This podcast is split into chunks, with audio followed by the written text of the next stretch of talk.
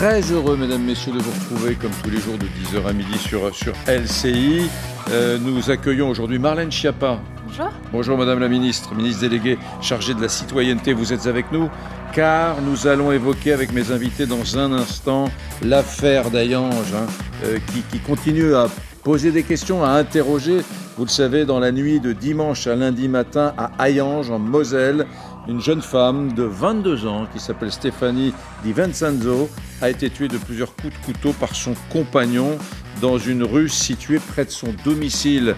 Euh, je présente mes autres invités. Virginie Leguet va arriver dans un tout petit instant.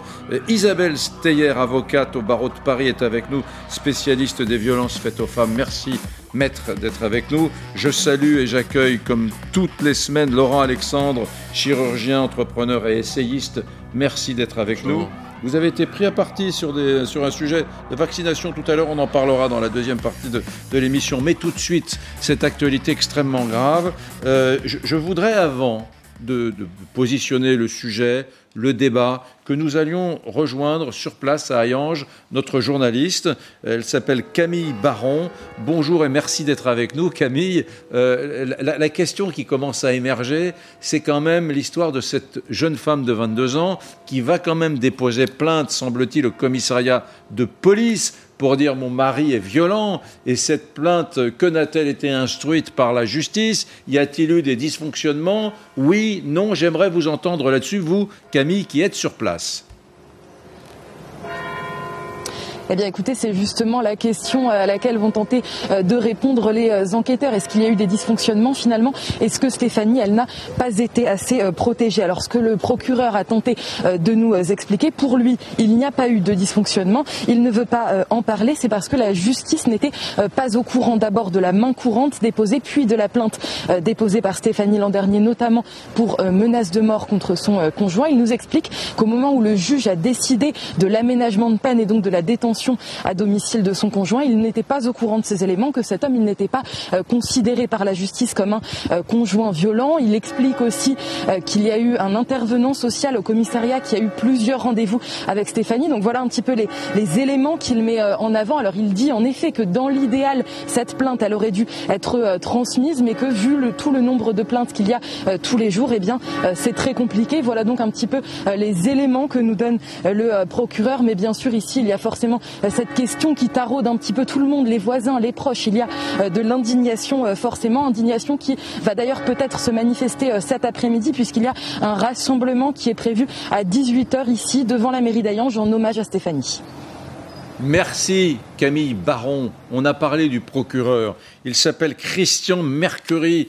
Et justement, il parle de cette situation un peu paradoxale. Oui, euh, cette jeune femme décédée est allée auparavant au commissariat de police. Non, la justice ne savait pas que euh, son compagnon avait un, passé d'homme violent. Écoutez-le quand même, c'est intéressant. Euh, Monsieur Berizard n'était pas identifié, judiciairement parlant, comme un conjoint violent. Hein Ça, c'est une certitude il n'y avait aucun élément relatif à, des violences conjugales qui, était, qui avait été porté à la connaissance des autorités judiciaires. Alors, nous avons relevé dans le cadre de l'enquête euh, une, main courante, une main courante du 14 janvier 2020 et une plainte du 3 novembre 2020, les deux à la demande donc de Madame Stéphanie Di Vincenzo, qui font état de violences verbales ou de harcèlement ou de menaces de mort. Nous n'avons pas une personne identifiée comme un, mari violent et donc je ne pense pas qu'à l'heure actuelle, en l'état, on puisse parler d'un dysfonctionnement des services judiciaires dans cette affaire. Marlène Schiappa, euh, qu'est-ce qu qui s'est passé? Parce qu'on on, invente des dispositifs sophistiqués pour que ce genre de choses n'arrive pas. Et en plus, cette dame, on ne peut pas dire qu'elle est restée muette, cette jeune femme. Elle y est allée au commissariat. Elle a expliqué que son mari la battait. Elle a porté plainte. Elle n'aurait pas dû mourir. Plusieurs choses. D'abord, évidemment, dans le respect de la séparation des pouvoirs, je, je, précise que c'est évidemment le procureur de la République qui est seul habilité à communiquer sur la question de l'enquête. Maintenant, euh, plusieurs choses, moi, me choquent. D'abord, le fait qu'il y ait une main courante pour mmh. des faits de violence conjugale avec le ministre de l'Intérieur. Dès que nous avons été nommés, nous avons donné une instruction aux forces de l'ordre. 100% de plaintes. Les plaintes doivent être prises, bien qualifiées et toutes transmises au parquet. Et ça, c'est fondamental. Mmh. La main courante, elle a trop tendance à, sous-qualifier, si vous voulez, les faits de violence conjugale. Ensuite, moi, ce qui m'interpelle... Vous souhaiteriez qu'il n'y ait plus de main courante relative à des faits de violence conjugale. Pour les violences conjugales, la main courante, elle n'est pas adaptée. Hmm. Nous, avec Gérald Darmanin, je vous dis, nous avons passé une circulaire et un ordre très clair, c'est 100% de plaintes. Et que les plaintes, qu'elles soient prises, qualifiées, bien transmises au hmm. parquet. Ensuite, moi, ce que j'observe là, c'est que vous avez, et à Mérignac, c'était la même chose. Souvenez-vous, dans l'affaire de Mérignac, dont on a parlé il n'y a pas longtemps, vous aviez un homme qui allait pointer pour son contrôle judiciaire, alors que par ailleurs, il était recherché par les forces de l'ordre pour des faits de violence conjugale. Hmm. Ça veut dire que l'information ne circule pas suffisamment bien. Première chose. Deuxième chose, la vraie difficulté à laquelle sont confrontés euh, la police, la justice, mais également euh, les témoins, les proches, c'est que nous avons en face de nous des gens qui sont déterminés à tuer, qui tue en pleine rue, là, à coups de couteau, en pleine rue, à Mérignac, avec des coups de fusil, et ensuite en immolant son ex-femme, dans la rue, à 17h. Là, on a quelqu'un qui a arraché euh, son bracelet électronique. C'est-à-dire que vous, avez vous faites face à des personnes qui ont cette espèce de sentiment d'impunité, et ce sentiment euh, d'avoir droit de vie ou de mort mmh. sur leur femme ou sur leur ex-femme. Et c'est à ça que nous, les pouvoirs publics, nous faisons face avec des mesures, avec des dispositifs, avec des choses concrètes, mais qui se heurtent parfois à cette barbarie. Hmm. Là, euh, quand on dit la justice n'a pas, euh, ne savait pas judiciairement que cet homme, présumé meurtrier ou assassin, nous le verrons, euh, était un, un, homme violent, coupable de violence conjugale, est-ce que c'est normal? Là, est-ce que c'est normal que la justice dise qu'il ah ben, il n'avait pas été identifié par nos radars? Moi, ça me choque. Et euh, pas dans cette affaire, mais globalement, ce principe-là. la, la question que je vous pose, c'est est-ce que, est que sans vouloir faire de la polémique à trois sous, parce qu'en ce moment, on, ne parle que de cela, mais c'est pas mon, sujet, hein, Dupont-Moretti et, et, Darmanin, c'est pas, pas mon sujet, mais est-ce que, euh, techniquement, localement, la justice a failli?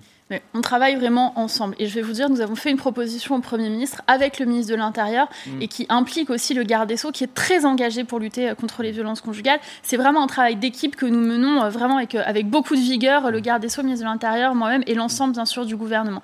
Là, vous savez qu'à Mérignac, avec Éric Dupont-Moretti et Gérald Darmanin, nous avons commandé une inspection commune mm. intérieure-justice. Et avec le ministre de l'Intérieur, nous avons proposé au Premier ministre la création d'un fichier, d'un fichier des auteurs de violences conjugales qui permettrait justement aux autorités de savoir quand une personne a été condamnée pour des violences conjugales. Mmh. Si je prends cette affaire typiquement, là, manifestement, sous couvert bien sûr de ce qu'a dit le procureur de la République et de la séparation des pouvoirs, manifestement, il a été proposé à cette jeune femme de 22 ans euh, que euh, euh, cet homme fasse son aménagement de peine à domicile chez elle. Mmh. Et elle a manifestement, elle aurait, je parle au conditionnel, accepté, parce qu'on sait très bien que pendant euh, les périodes de violence conjugale, il y a un phénomène d'emprise. Mmh. On a affaire à des manipulateurs qui ont une suggestion psychologique et prennent sous leur coupe ces femmes. Mmh. Nous, nous avons fait rentrer dans le code pénal la notion d'emprise. Et je veux saluer le travail de Yael Mellul, une ancienne avocate qui s'est engagée avec nous dans le Grenelle des violences conjugales et qui a fait ça. Si demain, nous avons réussi à mettre en place ce fichier des auteurs de violences conjugales avec le ministre de l'Intérieur, avec le garde des Sceaux, avec tout le gouvernement, ça veut dire que ça, ça ne se produira plus. Hmm. Parce que dorénavant, quand il y aura un contrôle judiciaire ou quand il y aura une demande pour savoir s'il hmm. peut aménager sa peine, eh bien, on ouvrira le fichier et on verra que c'est une personne qui a été condamnée pour des violences conjugales. J'entends, mais je n'arrive toujours pas à comprendre comment une plainte déposée dans un commissariat ne peut pas arriver au, procureur. regardez ce que dit, cela dit, j'ai un, début d'explication. Il s'appelle Jean-Christophe Couvi, c'est un syndicaliste policier de SGP Police Force Ouvrière. Nous lui avons posé la question sur LCI. Regardez comment il comprend et comment il voit les choses, ce responsable syndical de la police. Derrière, ben, la plainte n'a pas été euh, forcément instruite, parce qu'une plainte, on la prend mais après, on, mène une enquête à charge et à décharge. C'est qu'il faut convoquer des mises en cause, il faut entendre des témoins. Et en fait, les plaintes, c'est comme un millefeuille, ça, s'accumule. Et des collègues, ils essaient de trier la plainte la plus importante et la moins importante. Quelque part, ben, oui, on a péché, on n'y arrive pas, on fait ce qu'on peut, mais on n'y arrive pas. Vous voyez ce, schéma d'explication bien, sûr, j'entends complètement. Vous savez, je suis tout le temps euh, avec le ministre de l'Intérieur dans les commissariats, avec les forces mm. de l'ordre, on les entend. D'abord, moi, je veux saluer les 400 gendarmes et policiers qui, chaque semaine, interviennent pour sauver la vie de femmes et d'enfants face à des violences intrafamiliales. C'est important parce qu'on parle souvent des dysfonctionnements et c'est très bien de le 400 faire. 400 d'où vient ce chiffre Qu'est-ce que c'est ce chiffre bah, C'est notre chiffre d'évaluation. Chaque semaine, il y a 400 interventions de policiers ou de gendarmes mm. qui viennent suite à des appels de témoins, de voisins ou de femmes euh, elles-mêmes. Et souvent, péril de leur vie. On se souvient des trois gendarmes dans le puits de Dôme qui ont été, qui ont été tués mm. alors qu'ils venaient sauver une femme qui s'était réfugiée sur le toit. Ensuite, avec le Grenelle des violences conjugales, on a équipé les forces de l'ordre. D'abord, on les a formés. C'était pas le cas avant. 100% maintenant des nouveaux policiers et gendarmes sont formés mm. et en formation continue, plus de 88 000 membres des forces de l'ordre ont été formés aux violences conjugales. Mmh. Et nous avons créé avec les associations une grille d'évaluation du danger qui répond parfaitement à ce que ce monsieur vient de dire. C'est-à-dire c'est une quarantaine de questions qu'on a fait traduire d'ailleurs en 15 langues qui permettent d'évaluer l'imminence du mmh. danger et d'ajuster l'intervention en fonction avec les dispositifs ordonnance de protection, mmh. bracelet d'éloignement, téléphone grave danger. Merci Madame euh, la Ministre. Restez surtout avec nous. Je voudrais passer le micro à Isabelle Steyer. Maître Steyer, donc, dans le, procureur euh, a bien décrit ce qui s'est passé à, Yange. L'altercation entre le, couple a éclaté aux alentours de minuit, au premier étage d'un petit immeuble du centre-ville. Cette jeune fille de, 22 ans est, est, sortie de son immeuble dans la rue. Mmh. Son compagnon l'a rattrapée. Il l'a frappée, ça a été dit à l'instant par la ministre, dans la rue violence dans la rue, un peu comme si finalement, euh, mmh, bon, c'est normal, quoi. C'est assez étonnant que l'espace public ne, fasse pas reculer euh, ses, compagnons jaloux et pathologiques et violents. Il lui a asséné plusieurs coups de couteau dans la rue. Elle a traversé la rue pour rejoindre le bureau de police qui était à 40 mètres, donc elle a eu le réflexe mmh. quand même d'aller vers le bureau de police. Il était fermé, juste en face de l'immeuble où elle vit d'ailleurs, et c'est à cet endroit, juste devant ce bureau de police, que sont portés les derniers coups. C'est vraiment une affaire terrifiante. avant de vous demander votre commentaire, j'entends toujours, moi qui ne suis pas spécialiste, euh, les gens qui invoquent euh, l'exemple espagnol. Ah, les Espagnols ont beaucoup d'avance sur nous. Est-ce que ce n'est pas une légende urbaine Les Espagnols, en Espagne, ce genre de choses ne saurait arriver aujourd'hui? Alors, le, problème que, je vois, c'est déjà, euh, c'est d'ailleurs dit hein, et revendiqué, c'est la question de la transmission de la plainte. Hmm. C'est que effectivement, à partir du moment, et Madame la Ministre l'a dit, à partir du moment où une femme dépose plainte, elle a 21 ou 22 ans, hmm. donc elle est extrêmement jeune. Elle est déjà maman d'un enfant de 4 ans, et donc elle a dû être enceinte mineure, manifestement. Hmm. Hein, et elle a déjà, euh, début novembre, déposé une plainte courante et une plainte. Début novembre alors même que 15 jours plus tard, cet homme-là va être poursuivi pour délit routier. Et là, j'ai déjà une remarque. C'est que le parquet va le poursuivre pour des délits routiers et pour des rébellions, mais va laisser dans son coin la question de la plainte pour violence conjugale. Hmm. La plainte, elle aurait pu être jointe finalement à, tous ces autres délits qui lui sont hmm. reprochés, pour lesquels il a comparu immédiatement devant, hmm. devant le tribunal correctionnel. Mais on la laisse dans son coin. Donc il y a déjà toujours un, Vous avez entendu ce policier qui dit avant de transmettre la plainte, nous faisons une enquête à charge et à décharge. Et comme on en a une grosse pile, peut-être que, euh, sous-entend ce policier, peut-être que nous n'avions même pas encore mené cette, enquête, cette enquête à charge et, à décharge sur l'environnement violent de cette jeune femme. Oui, mais d'après ce que j'ai compris, les hmm. policiers étaient souvent intervenus à son domicile, de façon récurrente. Ils avaient été appelés par, euh, par les voisins. Hmm. Donc on était dans une situation qui était déjà signalée. Un mot, Donc, vous ne euh, m'avez pas répondu. J'ai déjà un premier problème là. Vous ne m'avez pas répondu un mot sur, cet exemple, espagnol, que tout le monde nous... nous alors, alors l'exemple espagnol... Ça, me semble trop beau pour être vrai. L'Espagne a sans, doute mis au point des choses. L'Espagne est très bien avant nous. Surtout. Oui, enfin, si, si, des solutions, si des solutions d'une efficacité subjugante existaient en Espagne, on, on s'en inspirerait quand même, j'ose le croire. Oui, ce qui est intéressant en Espagne, c'est que d'abord les femmes sont accompagnées de A à Z pour reprendre euh, leurs affaires, pour, euh, être, pour avoir une réponse en temps réel d'ailleurs. Hmm. Parce qu'en Espagne, elles, ont, elles sont protégées en 48 heures. Et elles sont protégées sur la base de leurs propres témoignages. Donc euh, les preuves ne sont pas tout à fait les mêmes. Et, les magistrats travaillent énormément sur le témoignage et finalement l'expertise que ces femmes ont à donner de leur vie hmm, hmm. et, de leur histoire avec ces hommes violents. Ici, vous voyez, on dépose plainte et finalement, huit mois après, il ne s'est rien passé. Donc euh, on, a ce délai de latence dans lequel euh, tout peut arriver. Mm. Et on a un autre problème aussi, c'est effectivement euh, l'absence de communication de cette plainte aux différents intervenants, parce que lorsque cette femme va déposer plainte à 22 ans, elle n'imagine pas, je me mets à la place d'une avocate mm. qui serait la sienne, mm. elle n'imagine pas que le juge d'application des peines n'est pas informé. Quand les femmes rentrent dans un commissariat, elles s'imaginent que toute la chaîne pénale est informée de ce qu'on dénonce un homme violent. Hmm. Donc elles n'imaginent pas qu'il n'est pas informé. Et quand on l'a certainement entendu, et je hmm. n'en doute pas, pour la libération, elle, a dû réaliser à ce moment-là que finalement, euh, on n'avait pas sa plainte et que si elle se refusait à, venir euh, récupérer euh, cet homme-là, eh bien, elle risquait la mort. Donc, on, a aussi peut-être pendant la détention des lettres qui ont été envoyées pour préparer le retour au foyer. Et ça, je l'ai souvent, les femmes ont peur de la sortie de, Vous êtes, vous êtes en train de me dire que vous êtes en train de me dire que cette tragédie aurait pu, aurait dû être évitée, qu'il n'y a pas besoin d'aller s'inspirer du modèle espagnol. Nous avions les outils en France il, euh, était bien qu'on a des outils. Mais répondez-moi.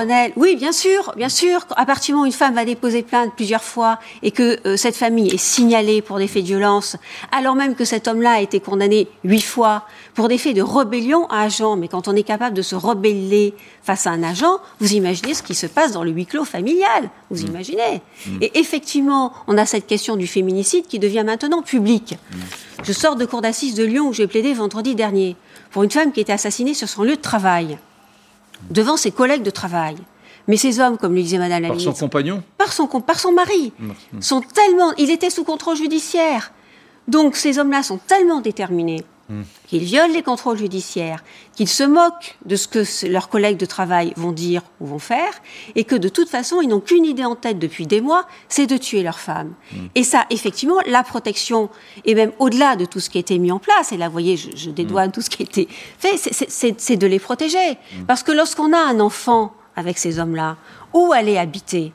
Il, il, faudrait changer totalement de lieu de vie, il faudrait déscolariser cet enfant et le scolariser ailleurs, il faudrait ne pas avoir d'autorité parentale conjointe avec l'homme violent, mmh. et il faudrait donc se couper totalement de sa famille, de sa famille par alliance, de ses amis, pour être sûr d'être protégé. Mmh. Et c'est effectivement une autre vie qui est à recommencer. Mais là, c'est de mmh. façon générale que je dis ça, mais de façon particulière, effectivement, quand une femme rentre dans un commissariat, alors qu'elle habite en face, alors que des, policiers sont intervenus, elle pense être protégée du début de la chaîne jusqu'à la fin, oui. Le sujet est un poison, hein, Virginie ah oui, évidemment. De vous avoir rejoint. Mais c'est un poison car nous sommes habitués désormais à égrener à égrener euh, les Cette affaire me fait étrangement penser, je ne sais pas si vous l'avez déjà évoqué, pardonnez-moi parce que je viens d'arriver, à ce qui s'est passé euh, avec euh, qui a mm. été tuée en pleine rue alors qu'elle avait déjà porté plainte. Mm. Il, y a malgré tout, euh, et là je, je, salue ce qui a été fait, les mesures qui ont été prises en 2019 sont des mesures qui étaient attendues depuis des années. Elles ont été enfin prises. Mais il reste quelque chose qui ne rentre pas encore dans les esprits et dans les mœurs, c'est-à-dire prendre en compte la parole de la femme. La femme va porter plainte. Mm les policiers, les gendarmes se disent bon, on va vérifier tout ça. Mais pourquoi ne pas accorder crédit tout de suite à une femme et pourquoi toujours penser que l'homme peut-être est accusé injustement? Il y a quand même cette mentalité qui persiste et signe dans notre pays et qui fait que euh, le dialogue du coup entre la police et la justice ne se fait pas parce que tout le monde euh, prend euh, toutes les précautions possibles, veut être bien sûr que tout ce qu'elle a dit était exact et puis le temps passe et le temps passe et puis les maris ou les compagnons violents, ben eux ils attendent pas. donc je, je crois qu'il y a quand même quelque quelque chose encore à vraiment euh, marteler dans notre société. Euh, quand une femme va porter plainte, et souvent elle y va après des mois et des mois de recul, de crainte, d'appréhension, quand elle va porter plainte, et là en l'occurrence, elle avait une main courante et une plainte, donc elle avait été deux fois. Quand une femme va porter plainte, elle y va pas juste comme ça pour, euh, mm. j'allais dire par caprice, par un petit coup d'accès. Et mm. il faut vraiment que cette parole soit entendue pour ce qu'elle vaut, et pas pour finalement une femme un peu fragile qui viendrait un peu exagérer les choses. Parce qu'on dont, il faudrait vérifier, dont il faudrait vérifier les dires, d'ailleurs. À cet exactement, égard, exactement. À, cet égard, Marlène Schiappa, euh, Madame la Ministre, c'est vrai qu'on peut noter que euh, l'assassin, le meurtrier présumé de Stéphanie Di Vincenzo, qui, je le rappelle, avait 22 ans, euh, ce monsieur tous les faits qu'il avait commis étaient remontés à l'institution judiciaire, euh, sous alcool, les faits de violence, etc., réitérés, euh, qui n'étaient pas d'ailleurs des, faits hallucinants, hein, c'était une succession de...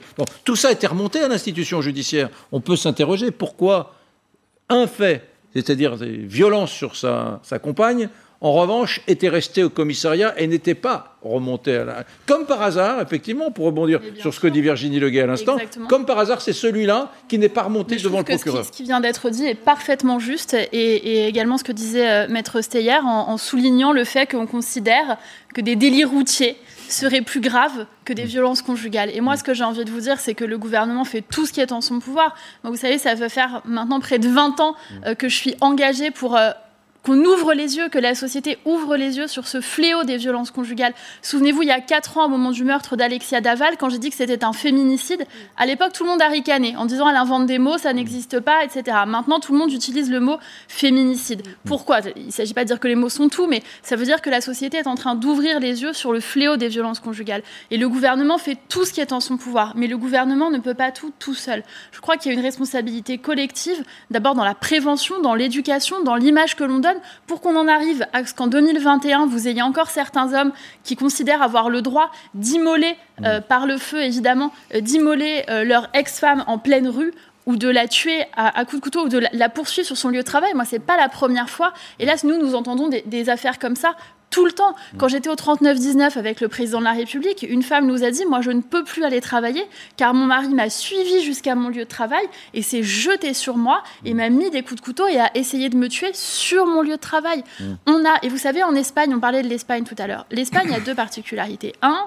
l'Espagne a ouvert les yeux sur les violences conjugales depuis le début des années 2000. En mm. France, il a fallu attendre 2017 pour que ça devienne un sujet de priorité politique d'un gouvernement. C'est la première chose. La deuxième chose, en Espagne, moi j'ai beaucoup travaillé avec la ministre de la Justice espagnole dans mes précédentes fonctions, en Espagne, on considère qu'on peut faire un parallèle entre les faits terroristes et les faits de violence conjugale, en disant que dans les deux cas, vous avez des gens déterminés à tuer, dans les deux cas, il y a une idéologie, parce que l'idéologie, c'est la domination masculine, c'est le fait de penser qu'une épouse ou une petite amie appartient à la personne qui a donc le droit euh, de le mm. tuer. Et c'est cette organisation euh, qui a euh, procédé en Espagne à cela. Mm. Souvenez-vous, au moment du lancement du Grenelle des violences conjugales, c'était le Premier ministre Édouard Philippe qui avait dit on a affaire à des hommes qui préfèrent savoir leur femme morte que autonome, mm. tellement ils considèrent qu'elle leur appartient. On a là un sujet culturel et d'éducation également. Il y, a, il y, a, un deuxième volet dans cette affaire qu'on ne sait pas lasser de commenter, c'est que cet assassin présumé euh, serbe, d'origine kosovare, si j'ai bien compris, avait le statut de réfugié politique. Et là, pardon, je ne voudrais pas qu'on rentre dans des débats politiques à trois balles, mais c'est d'une sacrée violence pour les Français, les citoyens français, de découvrir que celui à qui la, République généreuse tend la main vient pratiquer en pleine rue cet acte barbare. C'est quand même épouvantablement euh, paradoxal. Et encore une fois, je ne veux pas, à chaque fois qu'on ouvre des débats, il y a toujours derrière, en filigrane, le Rassemblement national qui est là. Mais ce n'est pas une question de Rassemblement national, c'est une question de bon sens. Comment notre République généreuse, comment peut-elle tendre la main à des gens qui viennent la meurtrir à ce point C'est à pleurer. Vous dites ça choque des citoyens français, j'en suis profondément convaincue. Moi, je pense que ça choque aussi les réfugiés. Vous mm. savez, euh, demain, je vais euh, organiser euh, un événement pour renforcer les parcours d'intégration des familles yézidis. Mm qui sont des réfugiés. Et vous savez qu'il y a eu un génocide en Irak euh, par Daesh qui a tué tous les hommes et réduit les femmes à l'esclavage sexuel. Mmh. Eh bien, ces femmes yézidis, nous les accueillons en France. Elles sont réfugiées, nous les accompagnons. Euh, je pense qu'il y a beaucoup de réfugiés en France ou de gens qui attendent d'avoir le statut de réfugié, qui ont fait des, demandes d'asile, qui sont écœurés par euh, ce comportement. Mais vous vous souvenez, en 2018, dans le comité interministériel sur l'immigration, moi j'avais obtenu le fait qu'on expulse maintenant mmh. Tous les étrangers, tous les gens qui ne sont pas de citoyenneté de nationalité française et qui commettent des violences sexistes et sexuelles, qu'on les expulse. Mmh. On m'avait dit à l'époque c'est trop radical, etc. Vous savez, au Canada ou aux États-Unis, si vous exactement au Canada, si vous commettez des violences sexuelles ou si vous tabassez votre compagne et que vous mmh. n'êtes pas de nationalité canadienne, vous êtes immédiatement expulsé. Mmh. Eh bien, en France, désormais, c'est la même chose. Et avec le ministre de l'Intérieur, nous n'hésitons pas à procéder et à faire procéder à des expulsions d'étrangers qui se rendent coupables de violences sexistes et sexuelles. Combien en avez-vous expulsé depuis le début du quinquennat vous avez une Honnêtement, oui, j'ai pas les chiffres. Non, non, non, il y en a eu plusieurs. J'ai pas les, j'ai pas les chiffres en tête, mais il y en a beaucoup. Euh, je peux, je peux vous les communiquer ensuite. Mais je crois que c'est absolument fondamental de considérer que des gens qui ne respectent pas les principes de la République n'ont rien à faire sur le sol français. Je suis tout à fait d'accord. Et c'est pas une question de rassemblement national ou pas rassemblement national, parce que maintenant, si Marine Le Pen dit le ciel est bleu, on n'a plus le droit de dire le ciel est bleu, parce qu'on nous dit qu'on fait le jeu du rassemblement national. Je crois qu'au contraire, c'est défendre les valeurs de la République que d'affirmer cela. Mm. Bon là, les neuf condamnations dont avait fait l'objet ce meurtrier présumé n'était pas lié à des faits de violence non, euh, conjugale. Cela dit, euh, cela dit je, je, je pense que les Canadiens vont plus loin que ça. C'est-à-dire qu'un étudiant étranger au Canada, à Montréal ou à Toronto, euh, étudiant étranger, quel qu'il soit, américain, mexicain, euh, s'il commet un acte délictueux d'une certaine ampleur, est prié de rentrer dans son pays d'origine euh, sans que ce soit pour, pour un, un, acte à caractère, euh, un féminicide ou, ou, un acte de violence conjugale. Mais sur, sur cette affaire-là, il, il, faut bien voir qu'on vient de loin. Hmm. En 1850, en France, en matière juridique, on considère encore que charbonnier, maître chez lui. C'est-à-dire que le charbonnier, il est chez lui, il a le droit de tabasser sa femme, ses enfants, il fait ce qu'il veut, et la femme n'a aucun droit. N'oublions pas qu'à cette époque-là, la femme n'a pas le droit de vote, qu'elle n'aura qu'en 46, et qu'en 1965, une femme n'a pas le droit d'ouvrir un compte en banque en France. Ni de travailler. Hein ni de travailler sans, sans l'autorisation écrite de son, de son mari. Donc, euh, ça fait peu de temps qu'on considère que la femme n'est pas la propriété du, mari. Du mari. Le système patriarcal, il s'est, euh, il, il s'est imposé pendant très longtemps. Euh, en matière d'abus. Et aujourd'hui, il reste dans les têtes. La protection, de la, la protection de la femme contre les abus et même des enfants, c'est quelque chose de récent. C'est sous le Second Empire qu'on s'inquiète des viols d'enfants. Pas avant. À partir de 1850-1855. Et puis, en matière de crimes sur femmes, moi, quand j'étais enfant, je me souviens très très bien de mon père devant la télé m'expliquant Ah ben oui, il a tué sa femme, mais c'est un crime passionnel, il a été acquitté comme d'habitude, parce que quand on tuait sa femme parce qu'elle vous trompait, quand j'étais enfant, on était acquitté 9 fois sur 10. Mm on considérait qu'un homme avait le droit de tuer sa femme si elle le trompait. C'est ce qu'on appelait un crime passionnel. Et j'ai pas, j'ai pas, 80, j'ai pas 95 ans, je parle là de la, des années 60 et 70. Donc en 60-70, la société française considère qu'un mari a le droit de flinguer sa femme euh, quand il est cocu. Donc on vient de très très loin. Il est normal que que la société ait du mal à sortir d'un schéma aussi patriarcal et aussi favorable au mari assassin, il faut du temps. Et je trouve que Mme Schiappa et, et, la ministre mmh. Schiappa est très courageuse là-dessus, parce qu'en réalité, la société française a encore des réminiscences de cette période patriarcale où la femme est un meuble où la femme est un, comme, un, comme était le chien jadis, est un objet euh, qui est la propriété du mari. Et c'est très très frappant de voir que ça ne fait pas très longtemps qu'on condamne les hommes cocus qui tuent leurs femmes. Mm. Ça fait pas très longtemps. Hein, euh, le crime passionnel est resté, non pas en droit, mais resté dans les faits, extrêmement ouais. important et majoritaire sur les, les, féminicides en, en, en droit français. Pardonnez-moi, mais quand oui. vous parlez du chien, que l'analogie est épouvantable, mais quand on voit que sur les deux derniers féminicides, on poursuit, on poursuit dans la rue, euh, on poursuit dans la rue, c'est-à-dire que symboliquement, ça veut dire quelque. Je suis, je suis donc, je suis donc dans mon droit, dans l'espace public, de poursuivre euh, une personne sur, la, sur, laquelle j'ai en plein jour, j'ai tous les droits. Euh, la, la, la société comprendra. Mais Eric, Eric, on est en train de poursuivre très très sévèrement un jeune homme qui a tué son chiot. Mm et on se propose de l'envoyer en prison. Mmh. Il se trouve qu'en ce moment, on est plutôt plus sévère vis-à-vis -vis des gens qui tuent leurs chiots que vis-à-vis -vis des gens euh, qui tabassent leurs femmes. Il mmh. euh, y a une tolérance vis-à-vis -vis oui. de la violence envers oui. les femmes qui, re qui reste aujourd'hui très forte. Euh, que vous fassiez une analogie ouais. entre la violence vis-à-vis des animaux aujourd'hui par rapport à l'homme euh, français des années 60 et 70, oui. Vous avez sans doute raison, mais en 2021, l'homme français euh, qui euh, s'en prend. Euh, je, je, voudrais pense poser une question à Mme que, que, que, risque d'ailleurs? Quel est l'archipel Quelle est, quelle est la, la fourchette euh, des peines qui, qui ah bah Jusqu'à 30 ans, mais Maître Jusqu'à 30 ans, sera, hein, sera plus. Ouais. Euh, peut-être à vous qu'il faut que je pose cette question. Même perpétuité. Eh, ouais. d'ailleurs. Non, non, mais est-ce qu'il y a toujours. Il n'y a plus de tolérance vis-à-vis -vis de ce genre de choses depuis deux bah. ou trois ans euh... Alors, le problème, c'est qu'on plaide ces dossiers devant qui? Devant une cour d'assises composée de, de jurés tirés au sort sur liste électorale. Donc, l'esprit euh, machiste, mmh. il, il, existe dans la société. Mmh. Et là, c'est trois magistrats, mais aussi la société qui va juger, tirer au sort. Donc, euh, l'excuse de l'amant, qui est toujours donnée d'ailleurs par un mari violent, hein, elle ne sort pas pour travailler, elle sort pour voir des amants. Ça, c'est une excuse qui est, qui est constamment oui. là, parce oui. que aussi, elle marche. Oui. Eh bien, on se demande quel est l'impact sur les jurés.